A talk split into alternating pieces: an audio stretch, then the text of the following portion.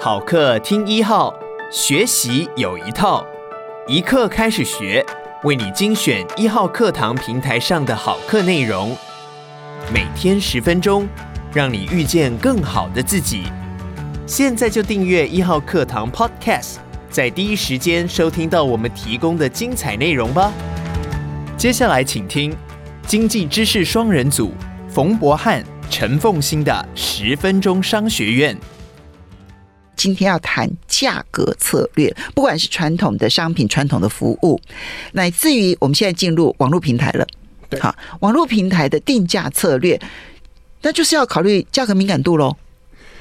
呃，这时候就遇到一个问题，谁的价格敏感度？嗯，我们举个例子，就拿这个网络餐厅定位的服务。好，那我这边正好有美国最大的一家叫 Open Table 嗯他们的资料。那网络订餐服务它连接两群，第一个在每一个城市需要有很多的餐厅愿意采用、对愿意加入，对，然后也需要有观光客跟在地的消费者愿意上去使用使用找餐厅，然后来对定位。那他们现行的定价策略是什么呢？消费者去定位基本上免费。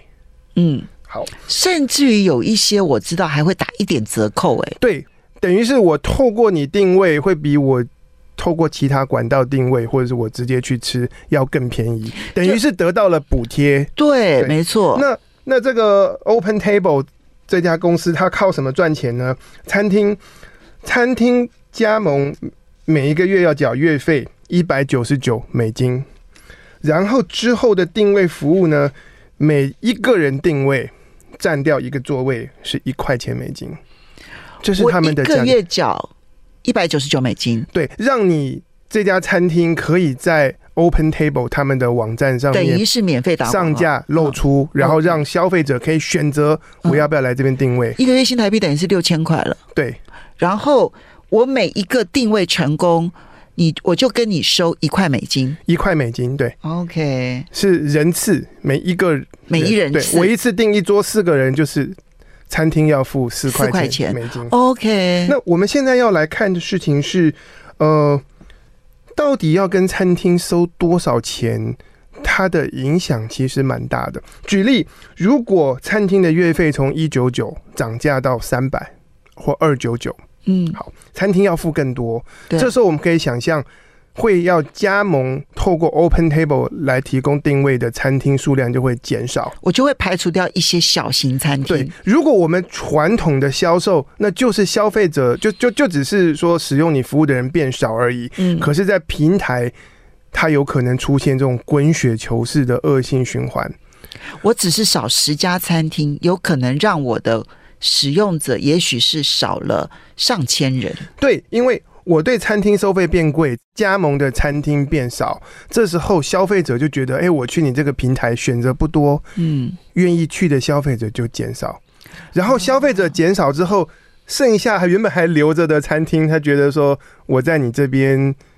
上架，对，可能也也划我也不没来有，什么消费者对，然后就会更多餐厅退出，这样子就变成是一种滚雪球式的恶性循环，嗯然后这个平台服务可能因此就瓦解。对 OK，我我卖传统商品，哎、我我我卖玩具，我定价错了，就只是我这批货卖不掉，然后我之后再调整定价，再打折，我还是可以把货出清。可是平台如果定价不对，就造成这个网络外部性失灵。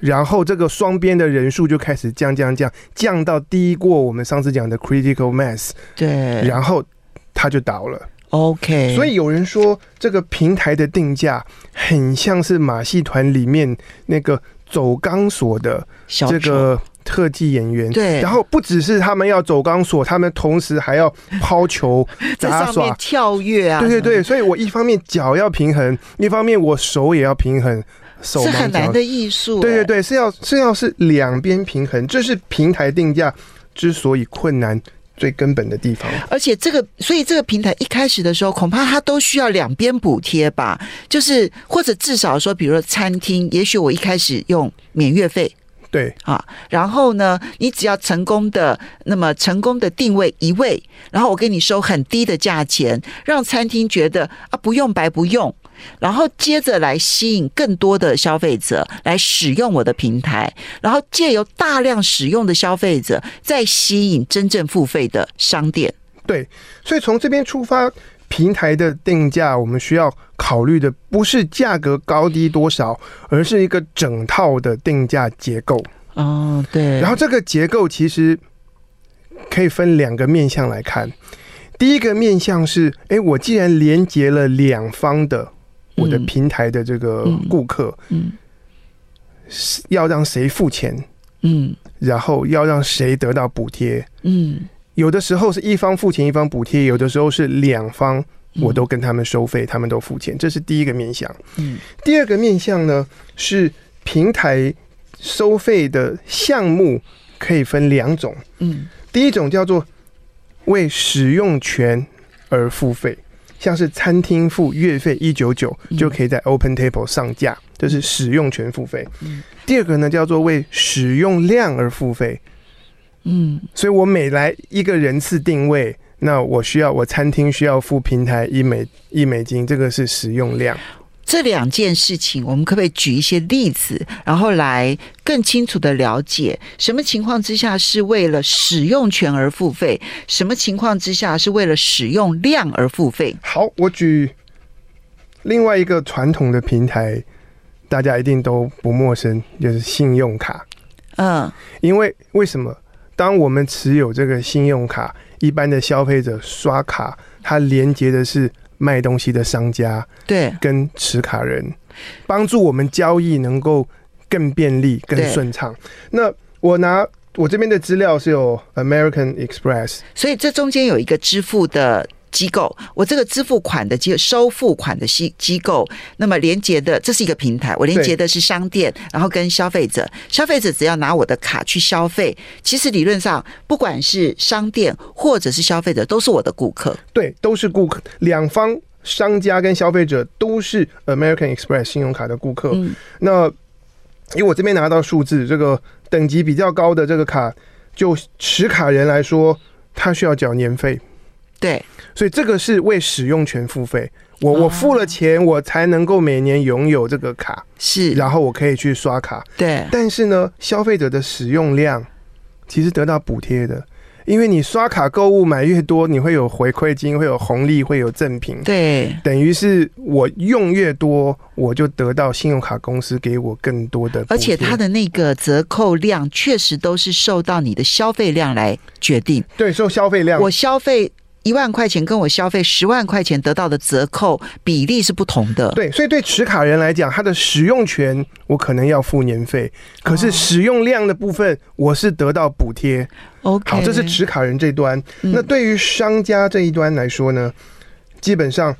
我要能够加入使用这张卡，我不用为使用权付费，没有年费这回事。可是我每一笔交易根据金额有三趴的钱，可能随着时间调整，对有，三趴的钱我需要付给这个信用卡公司。这是属于使用量的部对分。，所以商家是使用权不用付费，使用量要付费。 OK，那我们现在要来思考，为什么出现这个结构？对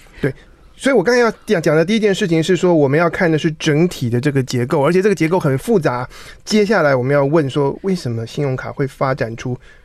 这样的模式？对，为什么会发展出商家不需要为他的使用权付费，只要用使用量来付费？可是对消费者使用权付费，但是使用量不但不付费，相反的会有一点折扣。这里的关键就在于信用卡它本身是一个平台的角色，它希望消费者来多刷卡、多花钱，然后对才能够吸引很多的商家愿意加入使用 American Express。那我要怎么样让消费者多刷卡呢？嗯，我补贴你购买东西，所以量是重要的。所以量是重要，这是为什么我们用刷卡购物常常可以有额外的折扣，然后是赠品，就是透过这样的诱因机制来吸引持卡人多多花钱。嗯对嗯，那大家消费量越多，这张卡对商家的吸引力就越大。嗯，这是呃，第一这个这是为什么我们要补贴消费者？所以在使用量的部分要补贴消费对者，，然后因为这可以鼓励消费者消费之后呢，那么我就可以吸引更多的商家加入我的提供服务的行列。对对对，那我们先把消费者讲完。如果消费者觉得说我办了这张卡之后，种种的福利加上我能够这个超支借款消费，整体对我来讲是划算的，那么有些人就愿意缴年费，嗯为了取得这个使用权。嗯这是消费者端我们得到这个结构。嗯商家的情况呢？嗯，我们这张卡希望越多的商家采用越好。对， OK，这所样以消费者才会便利嘛。这样消费者才会便利，所以我不要任何的门槛，说你使用我的，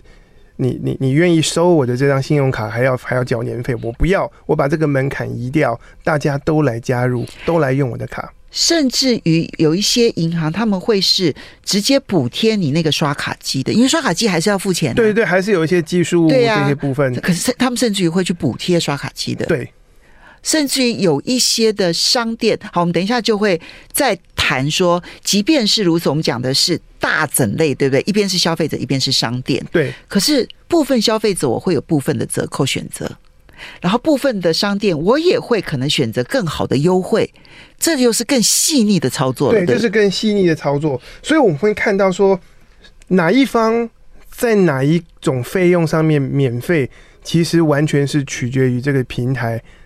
他要怎么样创造网络外部性？他要消费者多花钱，所以我补贴你买东西；嗯我要商家多采用，所以我移掉门槛，甚至我协助你来装这个刷卡机。那最后，信用卡公司还是要有收入啊。嗯，那除了利息收入之外，那就是透过交易，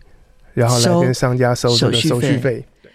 讲到这里，我们从信用卡的例子看到了一个平台的价格结构可以有多复杂。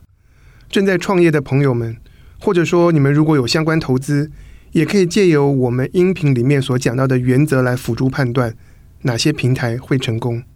其实要观察他们的定价策略是非常重要的。鼓励你现在就下载一号课堂 APP，购买冯博翰、陈凤新的《十分钟商学院》，收听完整课程吧。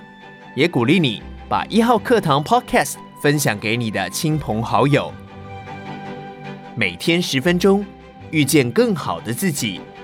一号课堂。